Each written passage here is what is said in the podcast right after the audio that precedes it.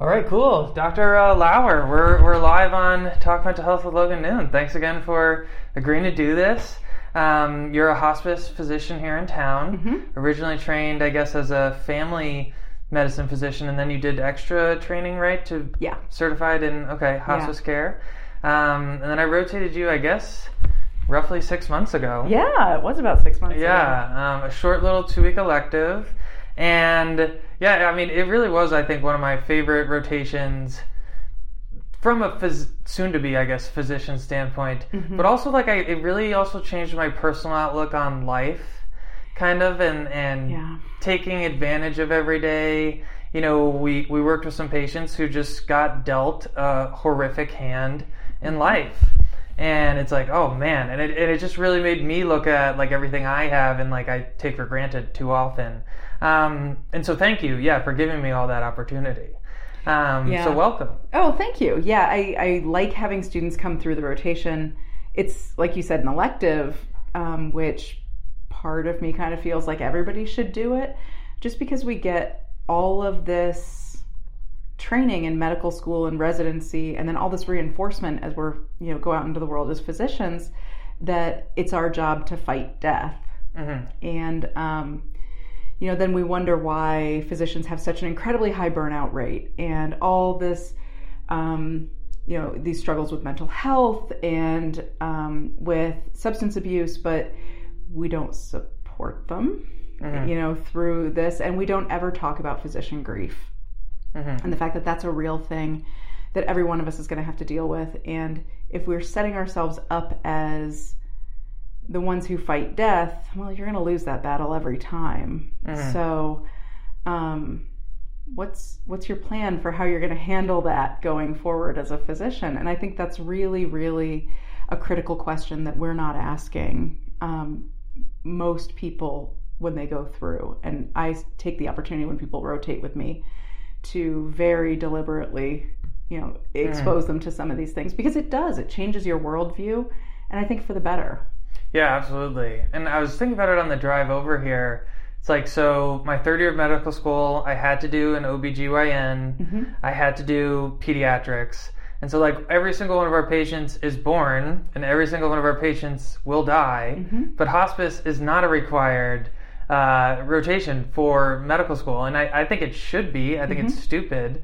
But it almost seems like we're ignoring this entire aspect of care that is a certainty. Um, and it we drives me nuts. Yeah. we, we 100% are and i think it's it's not necessarily that people haven't thought about it being important it's that they've thought about it and said oh that's icky Mm. like i don't want to talk about that i don't want to think about it that makes me really uncomfortable so we're just going to pretend it doesn't exist Mhm. and i mean that's really it's the message throughout medical school Yeah.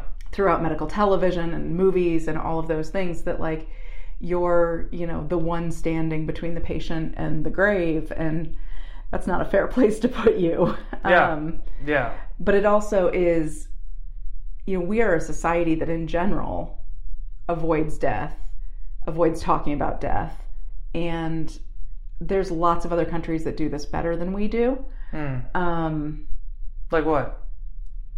Well, the the modern hospice movement started in Great Britain, and um, when you when you look at the hospice model, even in the U.S., you know it, it's basically modeled off of socialized medicine. So when you because it's very hard to provide end of life care with anything but a full robust team. Yeah. So they basically couldn't figure out how to pay us, looked at, you know, European countries who were already doing this and said, well, let's just do what they're doing and just pay them a bundle payment mm-hmm. and you guys figure out how to pay for that. And so we end up doing this sort of, you know, really socialized medicine because you look at these other countries and these other models and that's what works. And when you're looking at it from a less well capitalist model, um, when you take the the profit out of medicine, um, the drive to avoid death disappears to some extent. Um, which is a really sad statement, but Well, and in a way, unfortunately like if, if we're living in this capitalized medicine society, it's like, well, how much money can we extract from their medical care? Yeah. Rather than like, well, what can we just provide them for maybe the most economical price kind of way. Well, and that's the thing when you look at the at the um, the economics of hospice, it's so much cheaper. Mm-hmm. Um, the last month of life in most Medicare data costs upwards of thirty thousand dollars per Mhm. patient. Um, hospice isn't spending nearly; they're not. We're not spending a tenth of that, but um, that's because a lot of people are dying in the ICU. They're dying in the hospital. This isn't people who are dying at home comfortably with their family. But if you talk to people, that's usually what they want. Mhm. And so, really, the economical option also ends up being the humanist option, too. Yeah. Um, it's very rare that you talk to people and you talk through their goals of care, and their their goal is to die in the hospital without anybody with them. With like tubes attached to every orifice of their body. yeah, yeah. that's that's very rarely their goal. No, so certainly not. yeah, it's nice to be able to offer something that is both more in line with people's goals, but also kind of helps the community and Mhm. You know, there's I have a hard time seeing the downside of hospice, but that's why I do it for a living. Yeah, You know, yeah, like- you're a little biased. I'm a little biased. yeah. So how do you how do you then think the medical system should change? Because I just keep Mm-hmm. You know, my parents are like baby boomers, right? They're like seventy ish, and so thankfully we're not having to have hospice conversations. But in the next twenty, hopefully twenty years, you know, Mm-hmm. years we will most likely, and and baby boomers are the biggest portion of our our American society. So how should, in your opinion, if you could design this, it change for the better? Yeah. So, um, what a lot of other countries do is that hospice isn't this hard stop moment like it is in the US, where you have to make a decision to abandon all life sustaining therapies and go to hospice. Mm-hmm. It's really artificial. You know, what most countries do is it's more of a continuum of care. And I think that's part of where they they have more people enrolled in these programs and and getting what they want at the end of life because we're not saying give up all of this and go to this which is a hard choice for people. Um, and that's where palliative care comes in. You know palliative care i think a lot of people think of it as the same as hospice or pre-hospice or something like that but really what it is is the same hospice philosophy the care planning and goal setting and symptom management but you're doing it in a setting where you don't have to have that hard stop and come on to the program Okay. so we'll do palliative care when someone is still going through chemo and they've got a lot of symptoms from their cancer or from their chemotherapy. Um, we'll do it with people who are, you know, end stage heart failure or end stage COPD. Really, anything that um, is can be a terminal illness. Palliative care can be a good option, and that's where you can sort of layer that onto other things and start having these conversations earlier. Mm-hmm. Um, we're not really programmed as physicians to think about that though. And so I think if you're going to try to change the system, you've got to go way upstream. And, you know, that's why I started teaching at PNWU because trying to get in before the patterns of behavior and referral are set Mm-hmm. with the with new physicians coming out and having the i the idea that not only is death an unavoidable thing we don't want to talk about it's something that's part of life and looking at that last stage of life as a valuable um, stage that we want to maximize Mm-hmm. uh, i think is really important because otherwise it's just that conversation you don't want to have Yeah. so Well, and thank you for explaining that because I, to me, I almost did view, and I still, I guess maybe sort of do, but like hospice and palliative care Mm-hmm. is sort of the same beast. And I, in my limited experience, you know, very very short experience, it seems like hos or patients get so afraid, and maybe even physicians too, Yeah. of the word hospice. Yep. But palliative care is like, ooh, like what's that like new kind of fancy Mm-hmm. thing? Even though it is kind of like, well, I view it almost as like our goals are just changing. Like I'm Mm-hmm. still your physician, but my goal is not to make you live as long as you possibly can necessarily. Right. Yeah. And so we tend to talk about palliative care as the big umbrella, that this is the sort of philosophy of care and the specialty that we work in. And then hospice is a program where we provide palliative care to a certain subset of patients. And so they're, you know, the smaller group under the umbrella. Um, but not everybody goes to hospice from palliative care. we have people who you know do palliative care through uh, their chemotherapy and then come Mhm. off of it, and we you know wish them well and say come back if you need us. Mhm. Um, and I've had people who did the same thing with, you know, really bad CHF exacerbation, and you know, people didn't think they were going to come out of it. So we have all these goals of care conversations and talk about, well, what do you want, and manage the symptoms, and then they kind of bounce back and go back to their life, and we say, well, cool. You know, I'm not. I'm not chasing people around with a pillow, you know, making sure that they, Yeah. they stop breathing at Your six point. months is up. Right. Yeah. Yeah. And that's actually one thing I, I found very interesting leaving this rotation is how poor physicians we are at predicting when death is actually going to come. Oh, we're terrible at it. Yeah. Yeah. yeah. And one thing I I talk about a lot, and I don't know if I'm sure I told you this, but um, it's worth repeating, um, is that the the more emotionally invested you are in the prognosis, the poorer you're going to be at it as the physician. So um, clearly, you know, emotionally invested in your family. You know, we talk about it all the time that that's why we don't treat our own family Yeah. members. But you're going to have a very poor idea of how those people are going to do. But also the family doctor taking care of someone that they've that they've cared for for 30 years Yeah. is going to be worse at prognosis.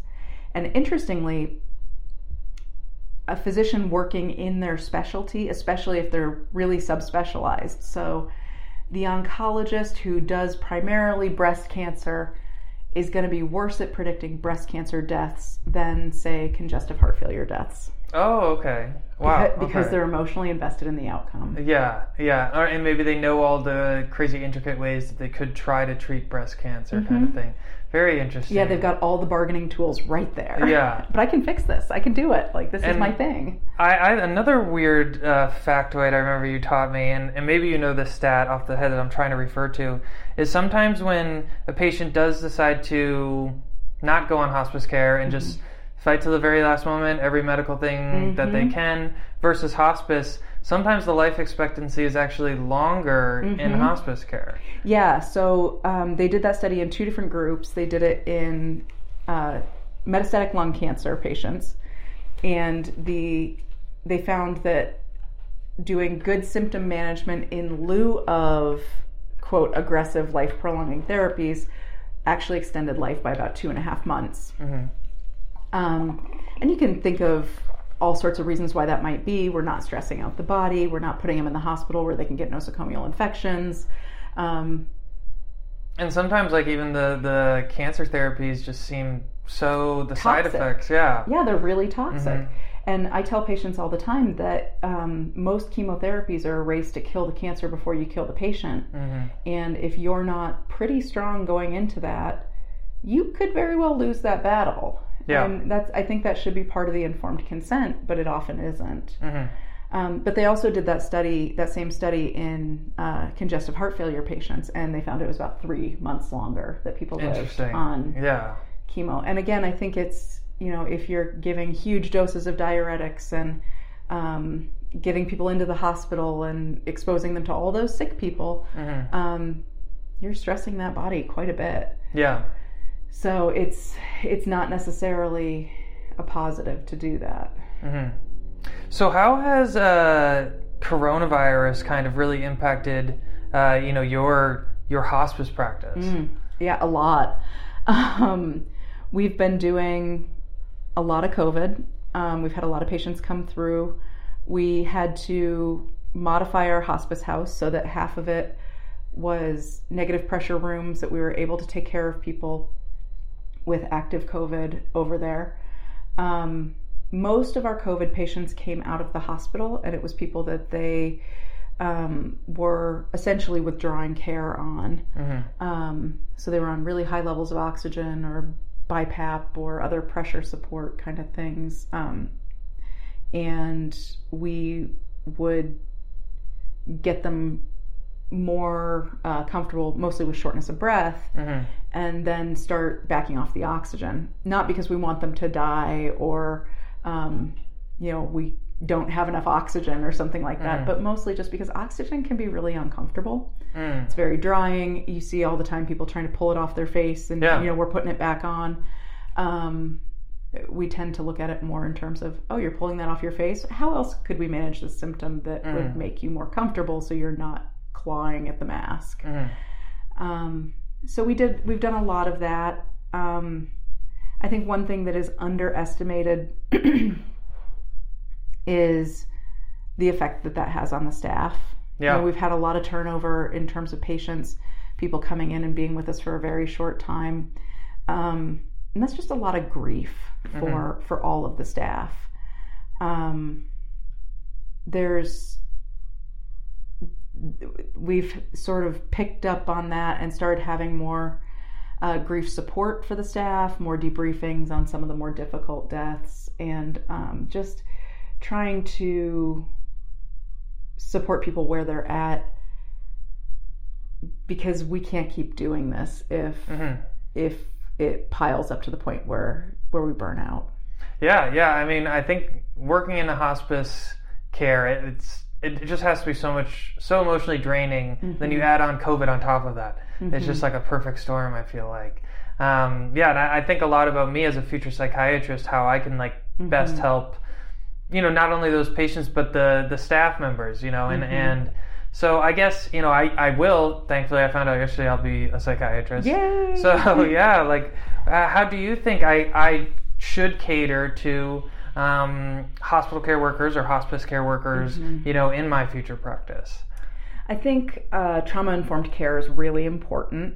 Uh, we tend to underestimate, and I would say even dismiss, the effect of the things we have to do to people on the caregivers themselves. And, um, you know, it's, again, getting back to the rates of physician burnout, I, I think that exists for a reason. And a lot mm-hmm. of that mm-hmm. secondary trauma. Um, things you've seen, or not even if you had to do them, but things you've seen done to other people. Mm-hmm. Um, we're we're beings that are designed to survive, or we wouldn't have made it this long. And uh, your brain isn't designed to let those things go.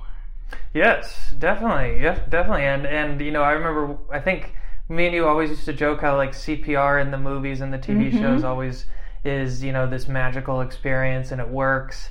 And yeah, in my like I said, short career, um, it's been horrific. it's, it's been awful. the worst thing ever. And um, yeah, I mean, it's just I, I don't like necessarily painting the picture super vividly for non-medical people, mm-hmm. but at least for a lot of the listeners of the show are medical people, and I think at least talking about how it's not.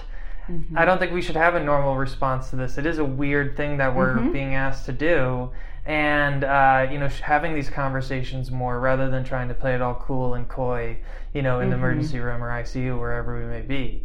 And I think honestly, for me, what drove me towards hospice and palliative care was I had, I was just kind of the cloud in my residency where if something was going to happen, it was probably going to happen on my shift. Mm. You know, I had um, other residents who made it three years without ever running a code. And if I could make it through a call night without running a code, mm. I hmm. thought I was doing pretty good. Um, some nights it was multiple codes.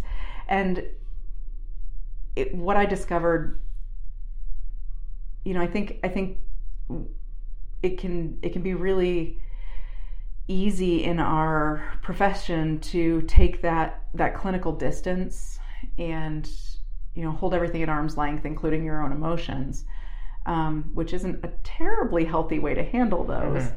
So when you're when you're looking at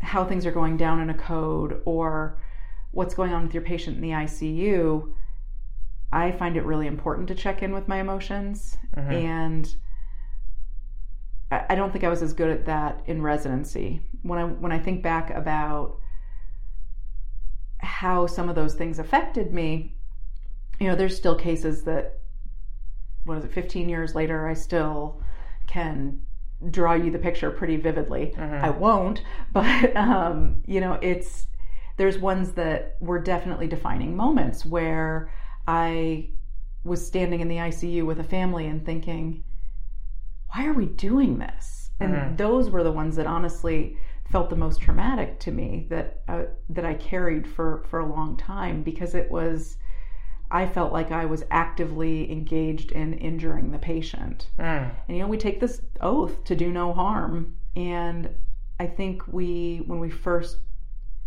go out into the medical world, we think of that as I'm going to keep people from dying.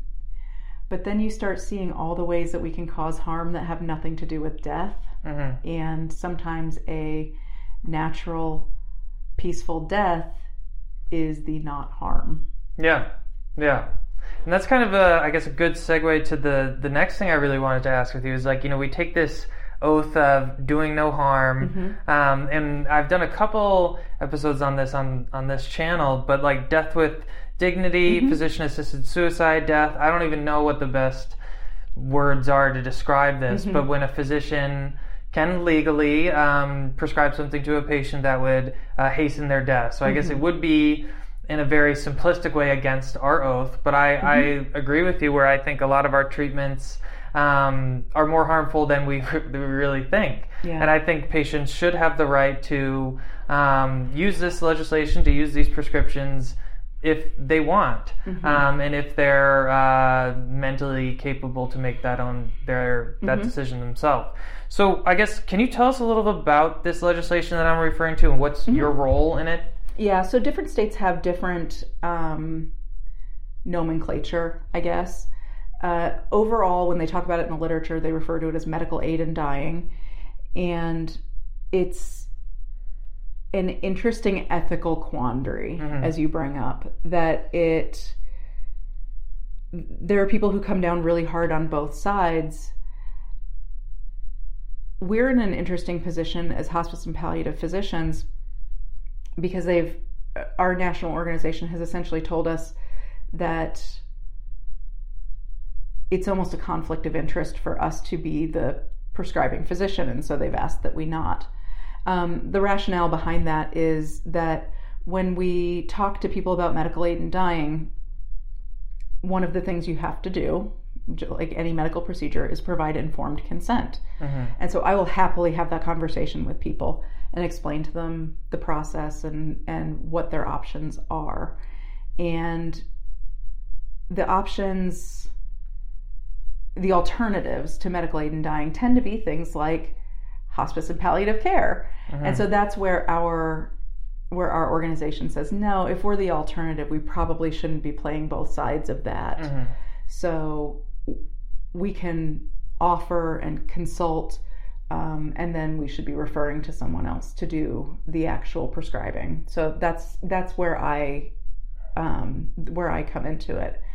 Um, most of the people who pursue medical aid in dying are either on hospice or palliative care because we do at least in washington have to uh, verify that they have a prognosis of six months or less um, in our best medical opinion. Yeah. knowing of course like we said earlier that we're terrible at guessing but um, it also requires that two physicians say the same thing which is also true for hospice. Excuse me. But um, with the with end of life washington which is what it's called here they actually provide a volunteer to help the person sort of walk through the whole process. And that's i usually connect them with that person. Um, because a lot of times the people who are trying to go through this they don't have a lot of energy. They don't have they don't have the ability to go running around and trying to get from this doctor to this doctor and then to the pharmacy and all these things. Um, i know we've talked about this a little bit previously but um, the there is there are some serious barriers when patients want to access this. Um, we are in a fairly small town here and there are a limited number of physicians who will prescribe in town and there are no pharmacists who will fill the prescription. Mm-hmm. So many times a patient who wants to pursue medical aid in dying is trying to access this through these days probably telehealth but often they were going across the mountains into seattle. And then trying to get the prescription again you're going to seattle you're going to you know an hour and a half away to the tri-cities to find someone who will fill it uh, and that has to be done in person that isn't you know Mhm. something that a mail order pharmacy is going to send you Yeah. or um, you know they're not going to be cool with a doctor calling it in Mhm. you know there's going to be a lot of here's your paper prescription you need to hand you know carry this to the pharmacy no one can do it for you and then um, you have to you know take the medicine home with you so for someone who is terminally ill those are some pretty serious barriers Mhm. And if Um, I remember correctly, insurance doesn't pay for it. correct yeah insurance doesn't pay for any of it including the prescription itself which usually runs into the thousands of dollars Yeah, yeah. So there's another barrier that um, can be very, very difficult. And so what you're really talking about is sort of narrowing down who is even able to access these services. Mhm. So many times when I have this conversation and we get to that part of it, um, families go, "Oh, well, that's out." Mhm. and then we talk about what their other alternatives could be. And I never go into that conversation without having a pretty serious conversation about now tell me why. Why do you want to talk about that? Because I think they found that if it's a symptom based desire to pursue that, um, like 90% of people end up not not going through with it Mhm. once you take care of the symptom. So if it's a symptom that just hasn't been adequately managed, we're going to work on that um, if they want to. Uh, most of the one the patients that I've had who did pursue it, it wasn't necessarily a symptom that made them go that direction. It it was usually a matter of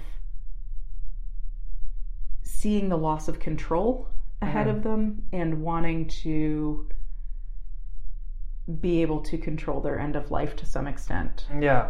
And but then speaking kind of of control, remember you taught me this or, or at least directed me to a resource that had this.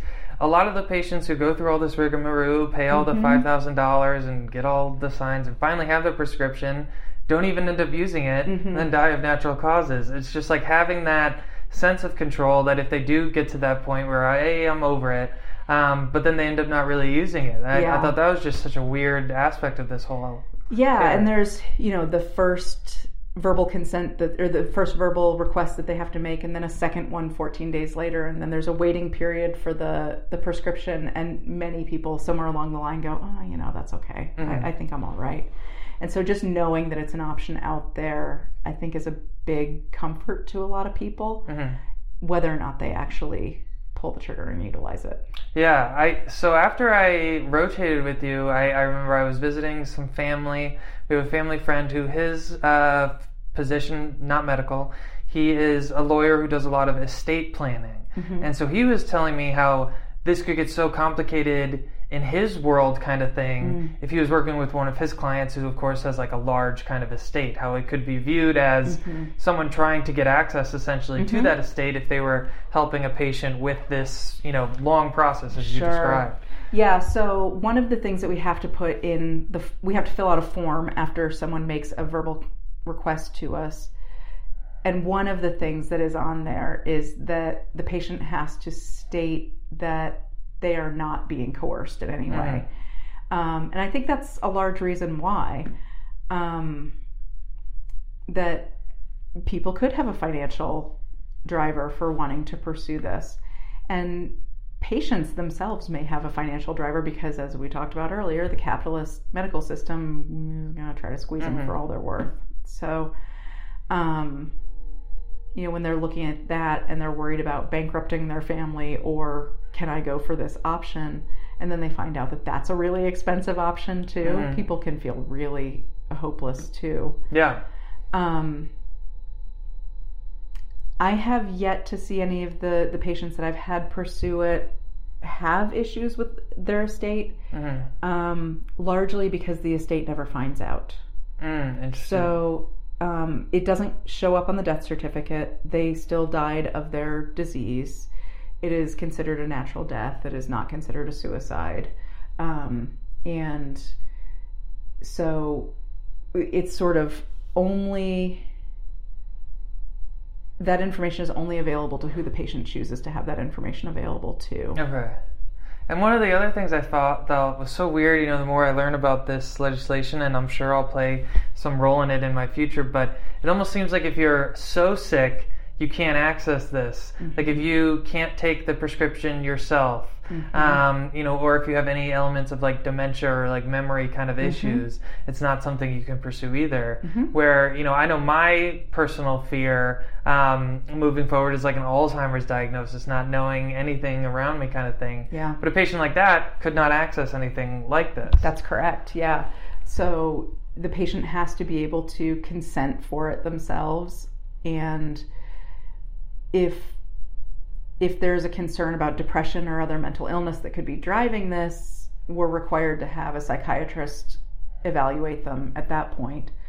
Um, so I do sort of a basic depression screening when I do these consults. Um, in addition, the patient has to be able to take the prescription themselves, and whether that's you know taking it orally or doing it through like a tube that they that they've been feeding themselves through. Um, one way or the other, they have to they have to do it themselves. Mm-hmm. Um, it can't be dosed by a medical professional. It's not supposed to be dosed by the family, and it can't be done with supervision of at least in Washington of medical people. So they can't do it at a nursing home or a hospital or a hospice house. It has so like it couldn't be through an IV probably because that mm-hmm. would be like under medical care. Correct. And is that different in other countries? Do you know? It yeah. So Frontline had a great episode. Oh, it's probably really old now. Okay. But it's called The Suicide Tourist, and okay. it's about a man with ALS who goes to Switzerland to um, pursue medical aid in dying, and his options there are much broader than okay. than they are in the U.S. even now. At the time, this was that came out right about the time that Oregon was the first state that passed a law for medical aid in dying. But um, even now, there the the options in Europe tend to be a little bit more open than they are here. Interesting, interesting. Mm-hmm. Well, so I guess the, what I want to finish on is a lot of. Uh, a lot of the listeners of the show are like in the in the medical world in some mm-hmm. means, whether that's their pre med students or actual medical students. There's a lot of nursing students. Um, what advice would you give them? You know, moving forward to, I guess, just be better physicians, maybe more mindful mm-hmm. for their own kind of well being, and also just for hospice care. Mm-hmm. So I think my my sort my favorite little canned speech that I give to students is that it's important to remember that we are designed to survive. We evolved to survive. And we as a species would not have made it to these glorious heights if we weren't designed that way. Um, that's great. That's also the framework you're working off of every single day. And that's important to remember when you open up the labs on a patient and realize that you're looking at something terminal. Because just like any other time that you're facing down death, your body's response is going to be fight or flight, really. And the flight response is what typically kicks in first of, oh, I don't want to have this conversation. Mm-hmm. I don't want to do this at all. So I'm just not gonna. I'm sure the family doctor can have that conversation. Or maybe this is the oncologist's job. But being able to recognize that, take a deep breath and say, no, this really is important to do, is incredibly important both for you and for the patient and family. The second response that happens is what you see a lot when people do walk into that conversation the no, no, no, we can fight this. Mm-hmm. I can fix this. I and as soon as the the patient family start to show some discomfort with, wait, you mean I'm dying, and the tears start. That's usually when you see the the medical person say, well, you know what we could do is we could try mm-hmm. a feeding tube, or we could try, you know, intubating him. And when they interview those those medical providers afterwards, they'll tell you that no, I knew that wasn't going to work. Mm-hmm. I knew it as I said it, but I had to give them something. Mm-hmm. And the truth is, you don't have to give them anything, you don't have to fix it. You can take a deep breath, recognize that this is your own discomfort with the fact that we're all mortal, and just be there with them. Mm-hmm. And no matter what you do, it's going to feel inadequate. Yeah. Whether you're whether you are offering something that you know isn't going to work, or you're trying to talk yourself into it working, or just knowing that this is this is going to end in death for this patient. It's going to feel bad. It's still important to have the conversation, Mhm. and it's still important to recognize that that's where you're at. Mm-hmm. Well, I think that's uh, I think that's a great way to end it. Yeah. Um, thanks again for coming on. This was super fun. This is my Yeah. first in-person interview, and I don't even know how long. Way too long. Me too. Um, so so yeah, this was great. Thanks again. oh, thank you for having me. Yeah. Cheers. The I didn't realize you liked me that way deal. Because it's one thing to receive McDonald's, but an entirely other thing to know that they woke up early to face the world and bring you McDonald's breakfast still hot in the bag. Appreciate you. There's a deal for every morning. Now grab two loaded sausage burritos for only three bucks. Prices and participation may vary. Single item at regular price cannot be combined with any other offer or combo meal. Ba-da-ba-ba-ba.